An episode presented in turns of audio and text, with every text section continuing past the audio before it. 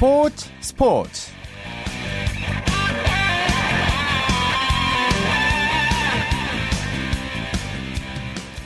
여러분 안녕하십니까 오승원입니다. 빙속 여제 이성화 선수가 네덜란드에서 열리고 있는 국제 빙상경기연맹 월드컵 여자 500m 레이스에서 4회 연속 금메달 행진을 이어갔습니다. 이승훈 선수가 이끄는 남자 추월 대표팀은 사상 첫 금메달을 목에 걸었는데요. 중국에서 열리고 있는 쇼트트랙 월드컵에서는 곽윤기 선수가 남자 500m 금메달을 차지하면서 부활의 신호탄 알렸습니다. 이렇게 곳곳에서 전해진 이 좋은 소식들 그리고 이 좋은 기운이 2018년 평창까지 쭉 이어졌으면 좋겠습니다. 토요일 밤 함께하는 스포츠 스포츠 먼저 프로농구 열기부터 느껴보죠. 월간 루키 조현일 기자와 함께합니다. 안녕하세요. 네, 안녕하십니까. 네, 모비스와 인삼공사 경기부터 좀 살펴볼까요? 네, 식스맨들의 활약을 앞세운 KGC가 416일 만에 모비스의 승리를 거뒀습니다. 아, KGC는 안양 실내체육관에서 열린 국산 모비스와의 정규리그 세 번째 맞대결에서 80대 67로 승리했습니다. 아, 2연승에 성공한 KGC는 부산 KT와 함께 공동 6위로 도약을 했고요. 5연승에 실패한 모비스는 하지만 1위를 유지를 했습니다. 아, 무려 416일 만에 이 KGC 모비스를 상대로 승리를 거뒀는데요. 네. 음, 지난 시즌 1라운드 승리 이후에 예, 모비스전 7연패 늪에 빠져 있었는데 아, 실로 오랜만에 승리를 따냈습니다. 네, 근데 오늘 인삼공사의 전력이나 컨디션이 정상이 아니라고 들었는데 네. 자, 그럼에도 이길 수 있었던 이유는 뭘까요? 아, KGC가 오세근 선수가 빠져 있는 데다가 또 박찬희 선수가 장염 증세 때문에 예, 오늘 경기에 출전하지 못했습니다. 네. 네, 국가대표 두 명이 전열에서 이사람 공백이 적지 않아 보였는데요. 하지만 오늘 잇몸들의 활약이 대단했습니다. 이 김윤태 선수와 생애, 생애 최다인 20점을 넣으면서 팀 승리를 이끌었고요. 이 경기 후에 김윤태 선수를 직접 만났는데 음, 본인은 이 어시스트보다는 득점을 할때 아, 더큰 짜릿함을 느낀다는 이야기를 했거든요. 네. 이 김윤태 선수를 비롯한 이 대체 자원들의 역할이 대단했던 오늘 경기였습니다. 네, 반면에 모비스의 유재학 감독은 경기가 끝나고 좀 화가 나 보이던데 이런 말을 했습니다. 지려고 마음 먹고 나왔다 우리 팀이. 네. 맞습니까? 아, 오늘 그 유재학 감독의 표정을 제가 그 라이브로 봤는데요. 네. 네 굉장히 좋지를 못했거든요. 유재학 감독이 선수들과 사실은 오랜 시간 미팅을 하지 않는 것으로 유명한 지도자인데 아, 하지만 오늘 경기는 달랐습니다. KC와의 경기가 패한 이후에 좀 이례적으로 어, 긴 미팅 시간을 가졌는데요. 오늘 경기에 대해서는 할 말이 없다. 아, 네. 아, 지려고 마음을 먹고 나왔다라면서 음. 이 선수들을 강하게 질책을 했습니다. 아, 이어서 유재학 감독은 뭐 선수들이 경기를 하지 않고 심판들이랑 싸우기에 바쁘고 또 시, 식스맨들은 이 본인들이 주축 선수인 줄 알고 굳은 일을 하나도 하지 않았다. 아, 이런 이야기를 하면서 좀 강한 실망감을 드러냈는데요. 네. 이 모비스가 다음 경기에서 과연 아, 달라진 면을 보일 수 있을지가 궁금합니다. 네. 또 전자랜드와 오리온스의 경기도 있었죠? 네, 전자랜드가 5월 승률과 함께 3연승까지 거머쥐었습니다. 아, 인천 전자랜드는 홈에서 열린 고양 오리온스와의 3라운드 홈 경기에서 86대 81로 이겼습니다. 아, 이로써 전자랜드는 3연승과 더불어서 5월 승률에 올라섰고요. 네. 아, 패한 오리온스는 3연패 늪에 빠지면서 불안한 사회를 지켰습니다. 네, 오늘 경기를 승리로 이끈 선수라면 누굴 꼽을 수가 있을까요? 어, 딱 한 명 꼽기에는 음, 너무나 많은 선수들이 제 몫을 해냈는데요. 어, 리카르도 포엘이 17득점 그리고 아, 7개 리바운드 3개 어시스트를 기록을 했고 또 한때 little 문태종이라 불렸던 이 정병국 선수가 19점을 보탰습니다. 아, 여기에 이 정영삼 선수가 16점 그리고 3개 리바운드 2개 어시스트로 활약을 했는데요. 이 선수들의 고른 활약 속에 이 전달, 전자랜드가 3연승의 기쁨을 맛봤습니다. 예, 반면에 패한 오리온스에서는 예, 득점 1위 올라있는 트로이 길렌워터가 29점으로 활약을 했지만 네. 아, 팀의 패배로 빛이 바랬습니다. 음, 오리온스. 자, 뭐가 부족했을까요? 좀 자세히 짚어주시죠.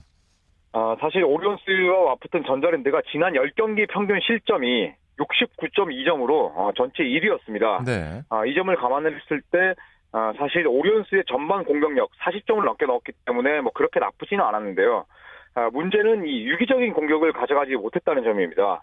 어, 경기 전에 음, 경기 전체 이 어시스트가 어, 7개에 불과했는데 선수들의 개인 능력에 좀 많이 의존을 했거든요. 네. 어, 길렌 오터만 바라보는 좀 단순한 공격이 문제가 되고 있습니다. 아, 또 김강성과 이 허위령 선수 이 둘의 부상 공백이 아, 좀 크게 느껴지면서 오리온스가 최근 들어서 이 완연한 하락세를 하고 있습니다. 그렇군요. 자, 여자 프로농구도 열렸죠?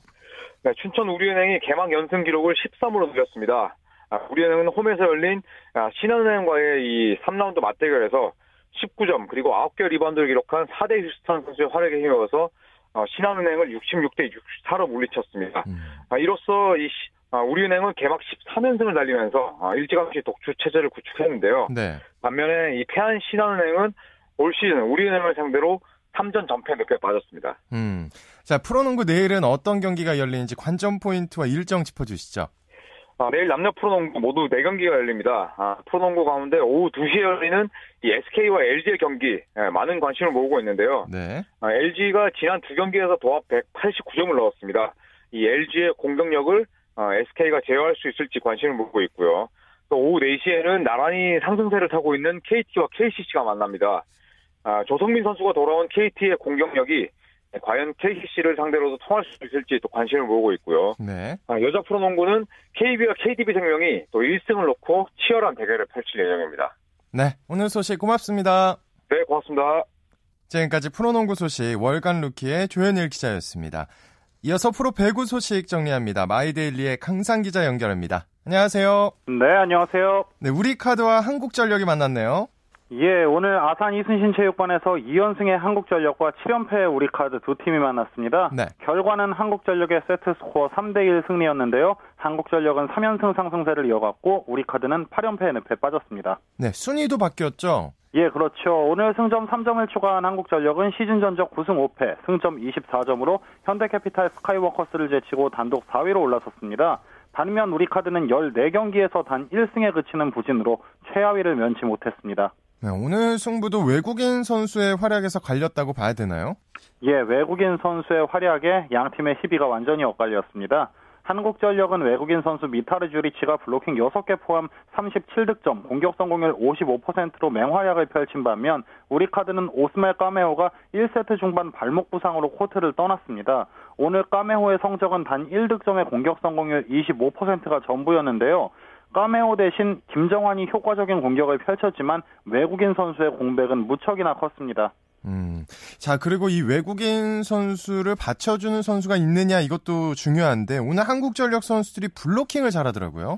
네, 한국전력은 오늘 외국인 선수 주리치를 받쳐준 국내 선수들의 활약이 좋았습니다. 주리치가 블로킹 6개를 잡았고요. 하경민이 3개, 권준영과 전광인이 2개, 방신봉과 주상용이 하나씩을 잡아냈습니다. 네. 뭐팀 전체 블로킹에서도 15대 6으로 크게 앞섰고요. 무엇보다 주리치와 쌍포를 이룬 전광인이 24득점에 무려 71%의 높은 공격 성공률로 훌륭한 지원 사격을 해준 게 또 하나의 승리 요인이었습니다. 음, 그렇군요. 자, 이렇게 4위로 한국전력이 올라서는데 지금 남자 프로배구 순위 싸움이 아주 치열하잖아요. 이 자리를 지켜내는 게 쉽진 않을 것 같은데 어떻게 보시나요? 예, 올해 남자 배구는 1위 삼성화재부터 5위 현대캐피탈까지 그야말로 춘추 전국 시대라는 말이 딱 맞습니다. 특히 2위 대한항공과 5위 현대캐피탈의 승점 차가 단 3점에 불과합니다. 네. 한국전력으로서는 4강 플레이오프에 들기 위해 상위 4개 팀 중 하나를 끌어내려야 하는 상황이거든요. 집중력을 유지한다면 불가능할 것도 없습니다. 지난 시즌 30경기에서 단 7승만을 따내는데 올해는 14경기에서 벌써 9승이거든요. 네. 체력 관리를 철저히 해주면서 흐름을 이어가는 게 중요하다고 보여지네요. 네, 내일 경기는 어떤가요? 네, 내일 구미에서 LIG와 대한항공이 만납니다. LIG는 최근 살아난 경기력을 보여주고 있지만 승부처에서 고비를 넘지 못하는 모습이 아쉬운데요. 내일 대한항공을 상대로 승점을 챙긴다면 중위권과 승점 차를 줄이면서 도약의 계기를 마련할 수가 있기에 매우 중요합니다. 대한항공도 내일 승리하게 되면 선도 삼성화재를 2점 차까지 뒤쫓게 되는데요. 네. 지난 삼성화재전을 승리로 이끌면서 분위기를 완전히 바꿨습니다. 삼성화재의 독주를 막아내기 위해서는 내일 경기가 또 하나의 분수령이 될 것으로 보입니다. 네. 여자 프로배구는 풀세트 접전이었는데 GS 칼텍스와 현대건설이 만났죠? 예, 여자부 경기가 정말 흥미진진했습니다. 예. 오늘 평택 이충문화체육관에서 열린 경기에서 GS 칼텍스가 현대건설을 풀세트 끝에 3대 2로 꺾고 5세트 징크스에서 벗어났습니다. GS 칼텍스는 시즌 전적 3승 9패, 승점 13점으로 5위를 유지했고요. 6연승을 마감한 현대건설은 9승 3패, 승점 24점으로 선두를 지켰습니다. 예, GS 칼텍스가 근데 5세트 징크스가 있는 팀인데 오늘은 모처럼 웃었네요. 그렇습니다. GS 칼텍스 참 5세트까지 좋은 경기를 펼치고도 번번이 덜미를 잡혀서 아쉬움을 많이 남겼는데요. 그 다른 팀의 선수들도 GS 칼텍스가 5세트만 가면 지더라면서 좀 안타까워하는 눈치였습니다. 네. 그런데 오늘 GS 칼텍스가 한순간에 무섭게 치고 나가는 집중력이 정말 돋보였습니다. 한번 분위기를 잡으면 신들린 듯한 플레이를 선보였는데요. 4세트 15대 18로 패색이 짙던 상황에서 배유나의 서브 때 연거푸 10점을 뽑아내면서 승부를 5세트까지 끌고 갔고요. 예. 5세트에서도 4대 8로 뒤진 상황에서 또 배유나의 서브 때 연거푸 7점을 올리면서 승부에 쐐기를 박았습니다. 뭐 35점을 올린 세라와 18점을 올린 한송이의 활약도 좋았지만 집중력을 갖고 서브에 임한 배유나의 공도 빼놓을 수가 없겠네요. 야, 현대건설이 요즘 7연승 하면서 아주, 아, 6연승 하면서 분위기가 좋은 팀이었는데, GS 칼텍스 네. 정말 대단하네요. 자, 오늘 소식 고맙습니다. 네, 고맙습니다. 지금까지 프로 배구 소식 마이데일리의 강산 기자와 정리해 드렸습니다.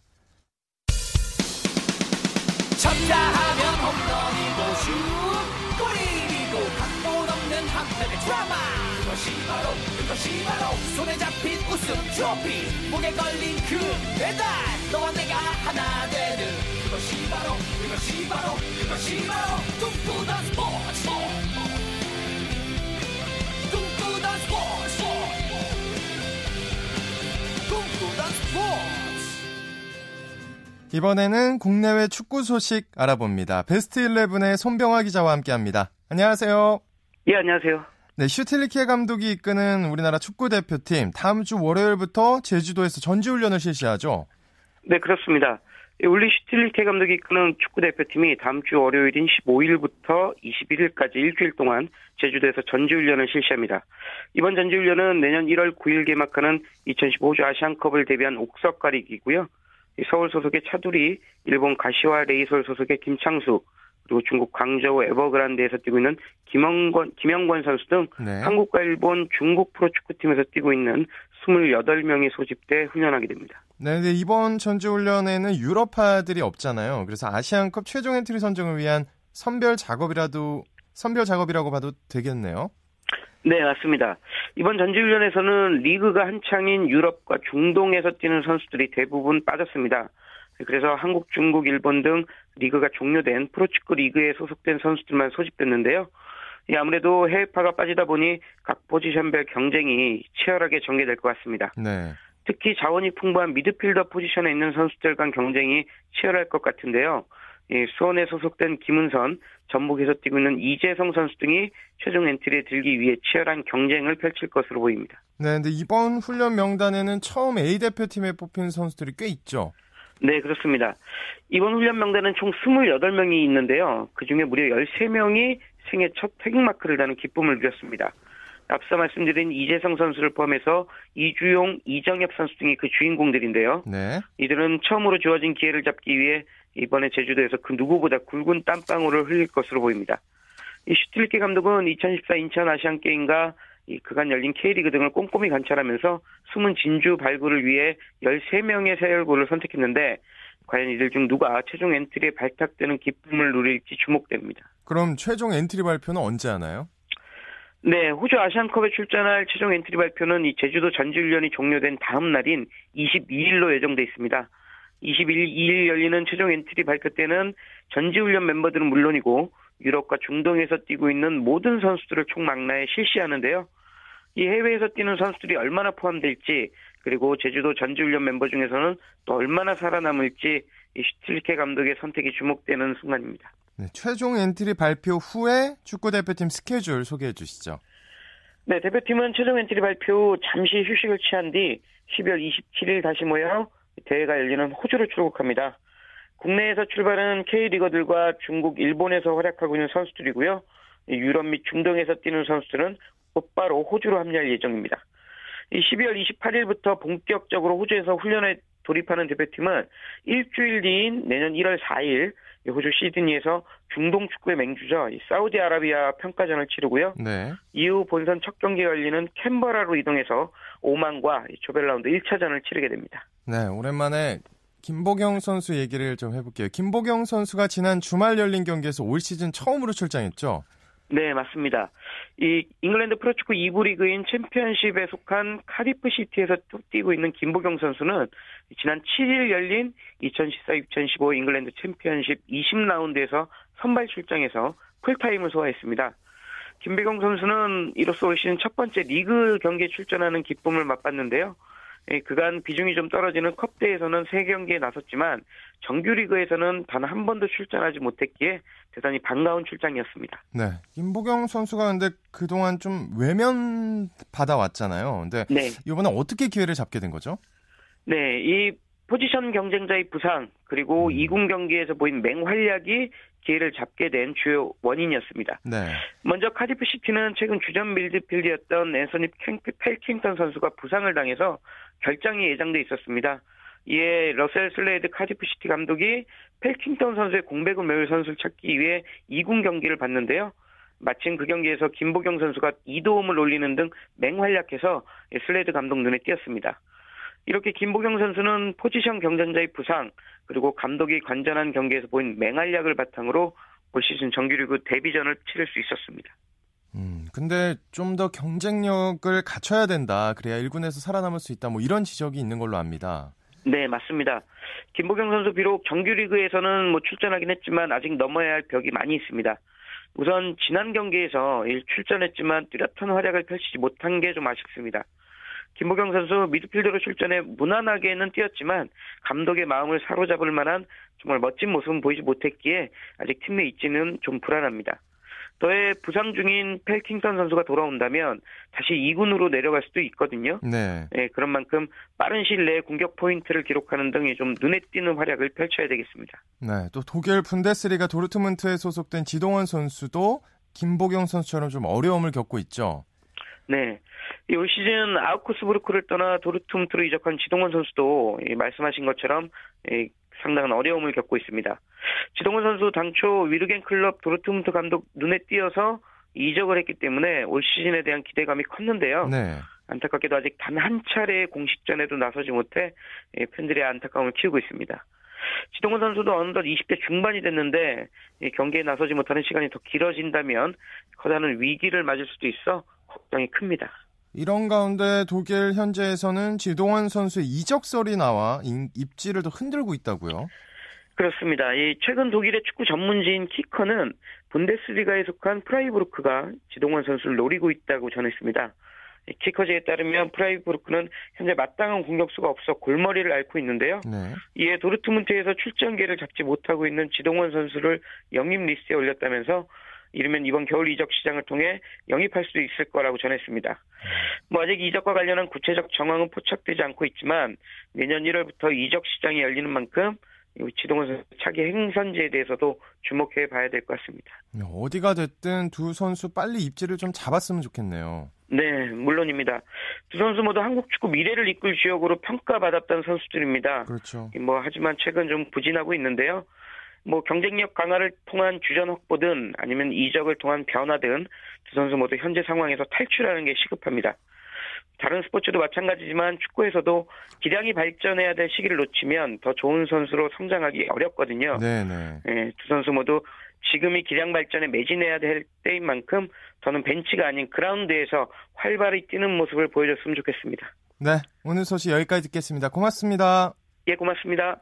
지금까지 국내외 축구 소식 베스트 11의 손병화 기자와 정리해드렸습니다. 자, 이어서 한 주간의 해외 스포츠 소식 정리합니다. 월드 스포츠 연합뉴스 영문뉴스부의 유지호 기자와 함께합니다. 안녕하세요. 네, 안녕하십니까.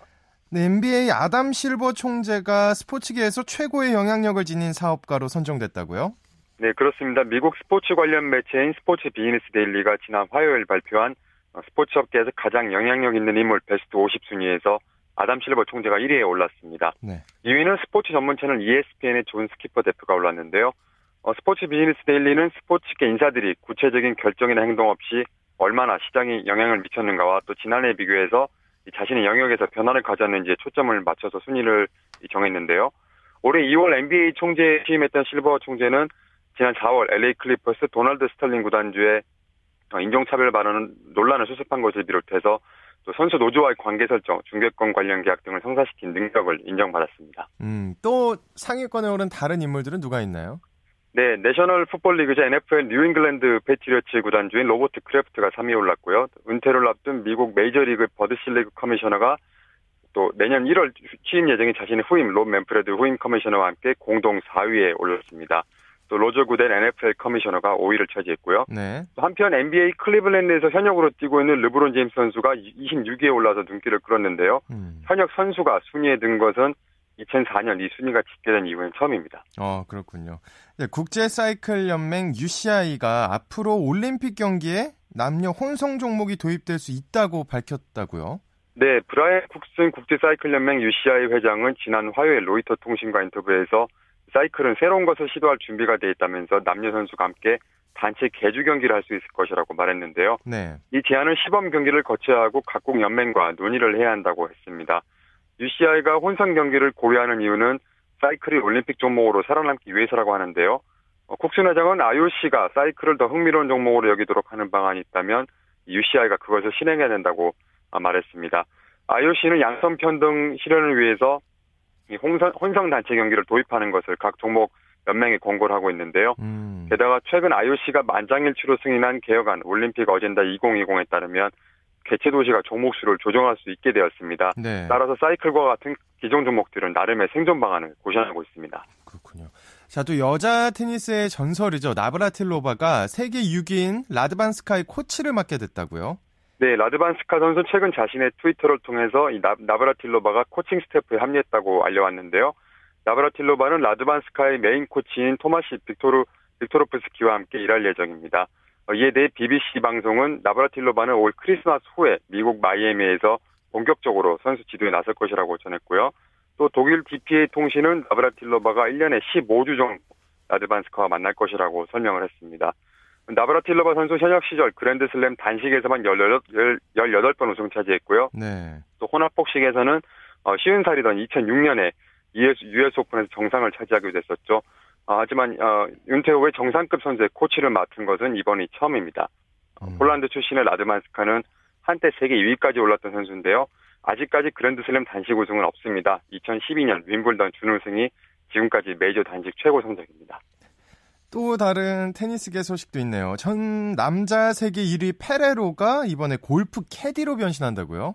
네, 스페인 출신의 호안 카를로스 페레로가 같은 스페인 출신 골프 선수 세르히오 가르시아의 캐디를 이번 주에 맡고 있는데요. 네. 어, 페레로는 지난 목요일 태국에서 막을 올린 아시안 투어 대회 타일랜드 챔피언십에서 가르시아의 가방을 들었습니다. 가르시아는 지난해 이 대회에서 자신 여자친구인 카타리나 보엠을 캐디로 써서 우승을 차지한 바 있는데요. 올해는 동갑내기 친구인 페레로를 캐디로 쓰고 있습니다. 어, 가르시아는 대회 전 아시안 투어 홈페이지와 가진 인터뷰에서 페레로가 골프를 좋아하고 실력도 있기 때문에 이번 캐디 일이 재밌는 경험이 될 것이라고 말했는데요. 어, 페레로 선수는 현역 시절 2003년 프랑스 오픈에서 우승하면서 그해 세계 1위까지 오른 바 있습니다. 2012년 테니스에서 은퇴했고요. 또 이번 대회에서만 캐디를 할 것으로 보입니다. 그렇군요. 꼭 재미로만 맡긴 건 아니네요. 우승을 했던 전 경험이 있으니까. 네네. 네, 올해 또 딸을 낳았던 장대 높이뛰기 선수 미녀세 이신바에바가 아이의 아버지인 동료 육상 선수와 부부가 됐다고요? 네, 러시아 이타르 통신은 오늘 오전 옐레나 이신바에바가 러시아 창던제기 선수 니키타 페티노프와 결혼했다고 보도를 했는데요. 페티노프의 코치는 이 둘이 이신바에바의 고향인 볼고그라드에서 식을 올렸다고 전했습니다. 어, 이신바에 선수 하면은 어, 아무래도 설명이 필요 없는 장대노페의 전설이죠. 세계 그렇죠. 기록을 무려 28차례나 갈아치우고 2004년과 2008년 올림픽 금메달을 땄습니다. 또 2005년과 2007년, 2013년에는 세계선수권도 우승을 차지했는데요.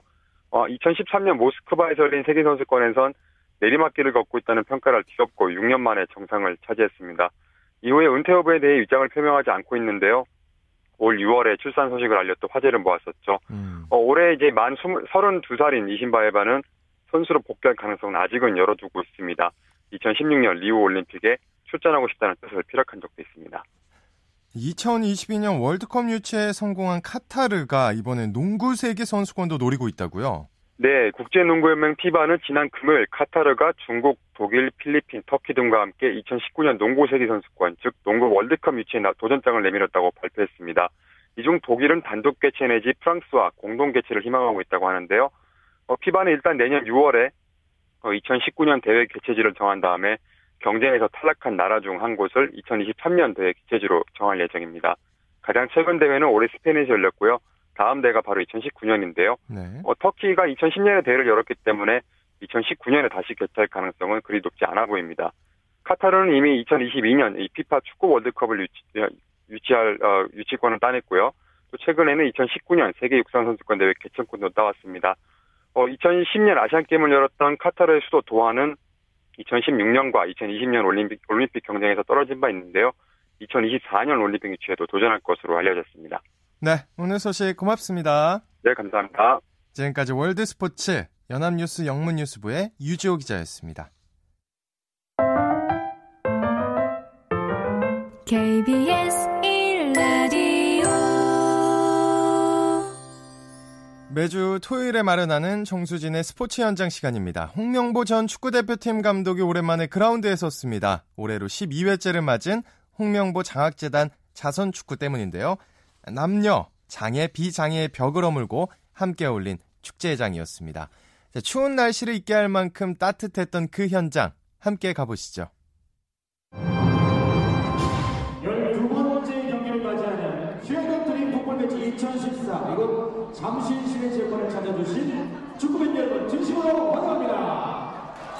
여기는 홍명보 자선축구대회인 쉐어더 드림 풋볼 매치 2014가 열리고 있는 잠실 실내체육관입니다. 사랑, 희망, 재미 이 3박자를 고루 갖춘 이 대회는 올해로 12회째를 맞았는데요. 여기 분위기는 그야말로 연말의 추위를 녹일 만큼 뜨거운 열기로 가득 차 있습니다. 특히 행사의 수익금이 소아암 환우들의 치료비로 쓰이는데요. 이 이웃사랑을 향한 훈훈한 현장을 지금부터 함께 해 보시죠.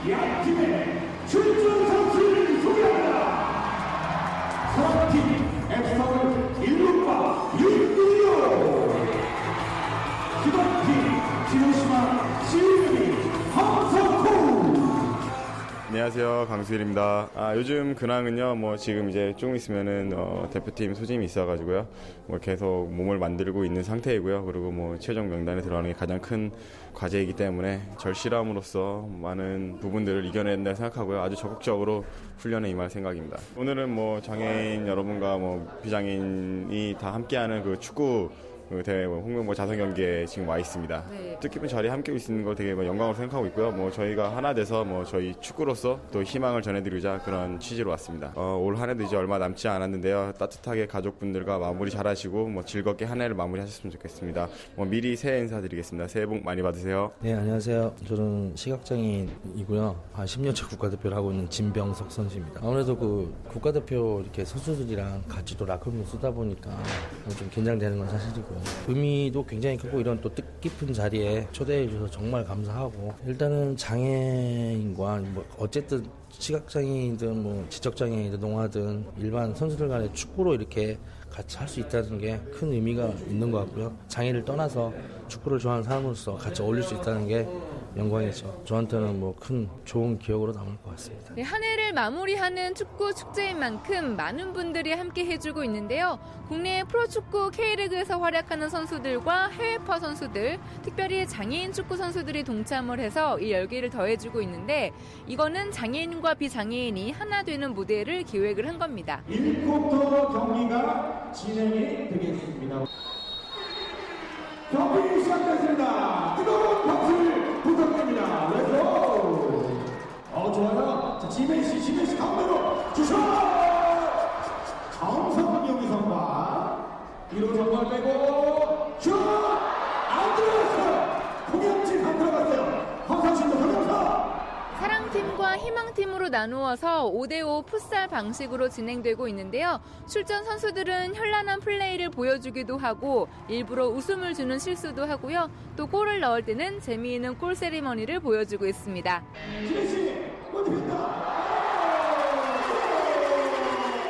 자, 이제 1쿼터 경기는요, 아, 우리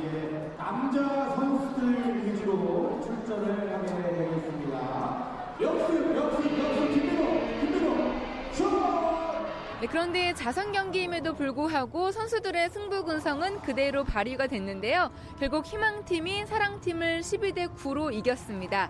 그렇다면 사랑과 희망 그리고 재미를 함께 느낀 관중들은 어떤 소감일까요? 제 아들이 네. 축구를 너무 좋아해가지고 뭐 축구 선수인데 원래 좀 기회가 될 것 같아서 데려갔어요. 저희가 도움이 될지는 모르겠지만 이렇게 참석하고 애들한테 좋은 경험 해주고 뭐 좀 많이 어려우신 분들한테 도움 주는 것 자체도 뭐 뜻깊게 생각을 하는데 기쁜 마음으로 오늘도 왔어요. 유명하신 분들 가까이서 볼 수 있으니까 더 좋은 것 같아요. 축구 경기도 보고 좋은 일도 하게 돼서 너무 기분이 좋습니다. 좋은 의미이기도 하고요. 그냥 도움이 조금이라도 되면 여러 사람이 다 좋지 않을까요? 좋아요. 선수들 볼 수 있어서요. 어떤 선수 가장 좋아해요?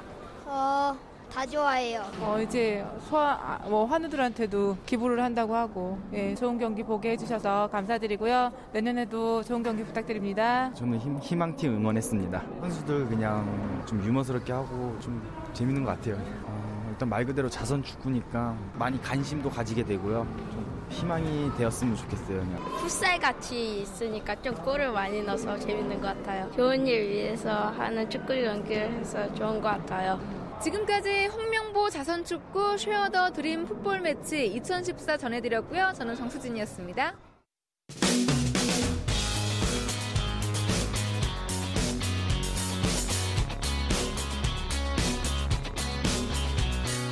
따뜻한 비판이 있습니다. 냉철한 분석이 있습니다. 스포츠 스포츠 스포츠 세계의 라이벌을 집중 조명하는 시간, 스포츠 라이벌의 세계 시간입니다. 매주 토요일 날 만나고 있는데요. 한겨레 신문의 김동훈 기자 만나보겠습니다. 어서 오세요. 예, 안녕하세요. 네, 오늘은 어떤 라이벌을 소개해 주시나요? 예, 요즘 프로배구 열기 한창이죠. 네. 예, 오늘은 국내 공격수 가운데 최고를 다투는 현대캐피탈 문성민 선수 그리고 LIG 손해보험 김효한 선수를 소개해 드리겠습니다. 네. 자, 이 두 선수가 현재 국내 선수 공격 부문 1, 2위를 다투고 있다고요. 예, 그렇습니다. 이 두 선수가 불과 2득점 차이로 국내 선수 득점 부문 1, 2위인데요. 오늘까지 김효한 선수가 251득점으로 1위, 문성민 선수가 249득점으로 2위를 달리고 있습니다. 네. 공격 성공률도 상당히 근소한데요. 김효한 선수가 54.37%, 문, 문성민 선수가 54.16%로 뭐 거의 어, 비슷합니다. 음. 그렇군요. 두 선수 프로필 한번 살펴주시죠. 예, 나이는 김효환 선수가 한 살 더 많습니다. 네. 85년 6월 16일생으로 만 29살이고요. 문성민 선수가 86년 9월 14일생, 만 28살입니다. 아, 키는 김효환 선수가 2m, 문성민 선수가 198cm로 아, 음. 김현 선수가 조금 더 크고요. 몸무게도 김현 선수가 93kg, 아, 아, 문성민 선수가 85kg으로 김요한 선수가 조금 더 나갑니다. 네. 근데 이 두 선수가 여러 가지 면에서 또 라이벌을 이루고 있다면서요? 예, 그렇습니다. 우선 고향부터 영남과 호남으로 엇갈리고요. 대학 대학도 이제 배구 라이벌 어, 경기대와 인하대를 졸업했습니다. 네. 포지션도 레프트 공격수로 똑같습니다. 이 문성민 선수는 부산 출신으로 동성 중고등학교를 나왔고요. 어, 김요한 선수는 광주에서 태어나서 상무중학교와 광주 전자공고를 졸업했습니다. 음. 어, 대학은 문성민 선수가 경기대, 김현 선수가 인하대 이렇게 라이벌 학교였습니다.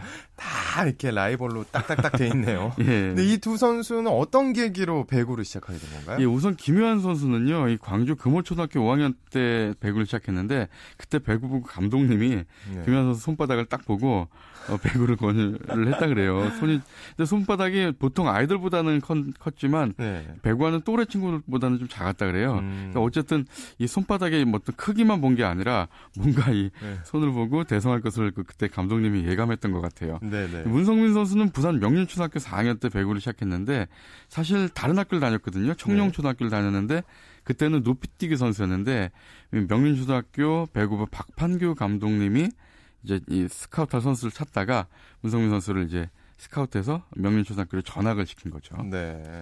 자, 근데 이 2m에 한 명은 2m고 한 명은 198cm에 예. 육박하는 큰 키인 이 두 선수가 예. 중학교 때는 키가 작았다고요? 예, 그렇습니다.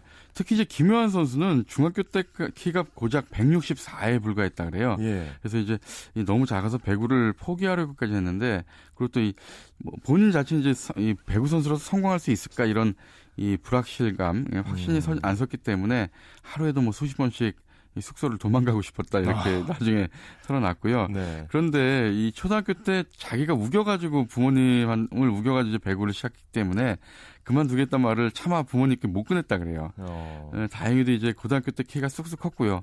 인하대학교를 졸업한 뒤에도 2cm가 더 컸어요. 와, 예. 예. 문성민 선수도 중학교 때 키가 175 정도로 이 배구 선수치곤 그다지 큰 편이 아니었는데요.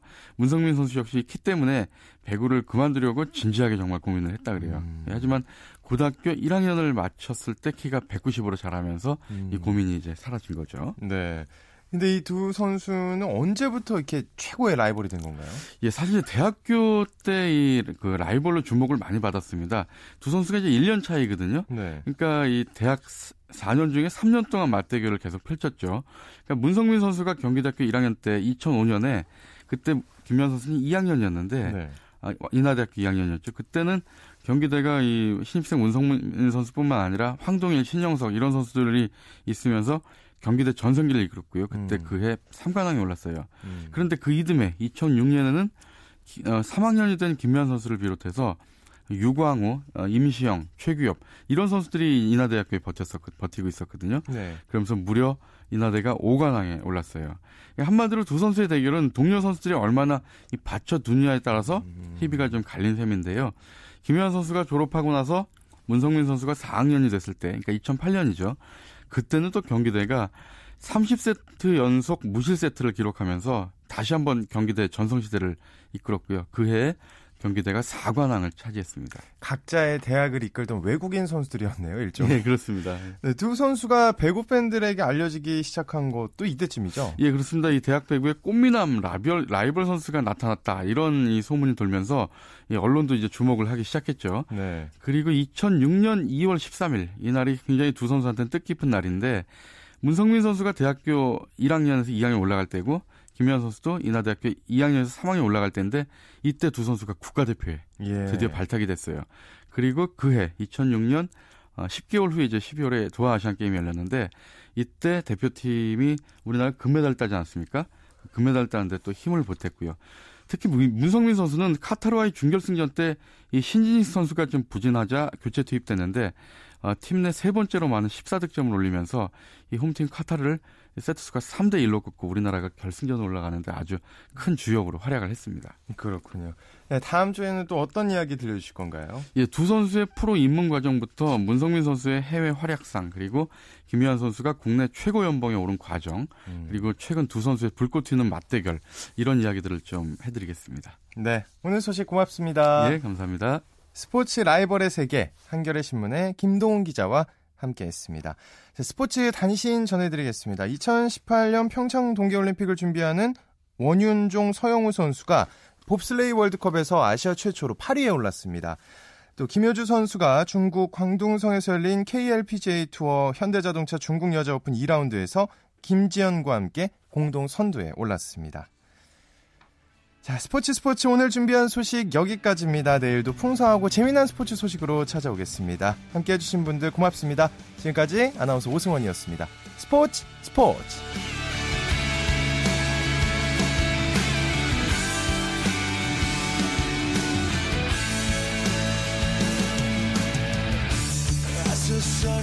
down in front of me reminds me where I wanna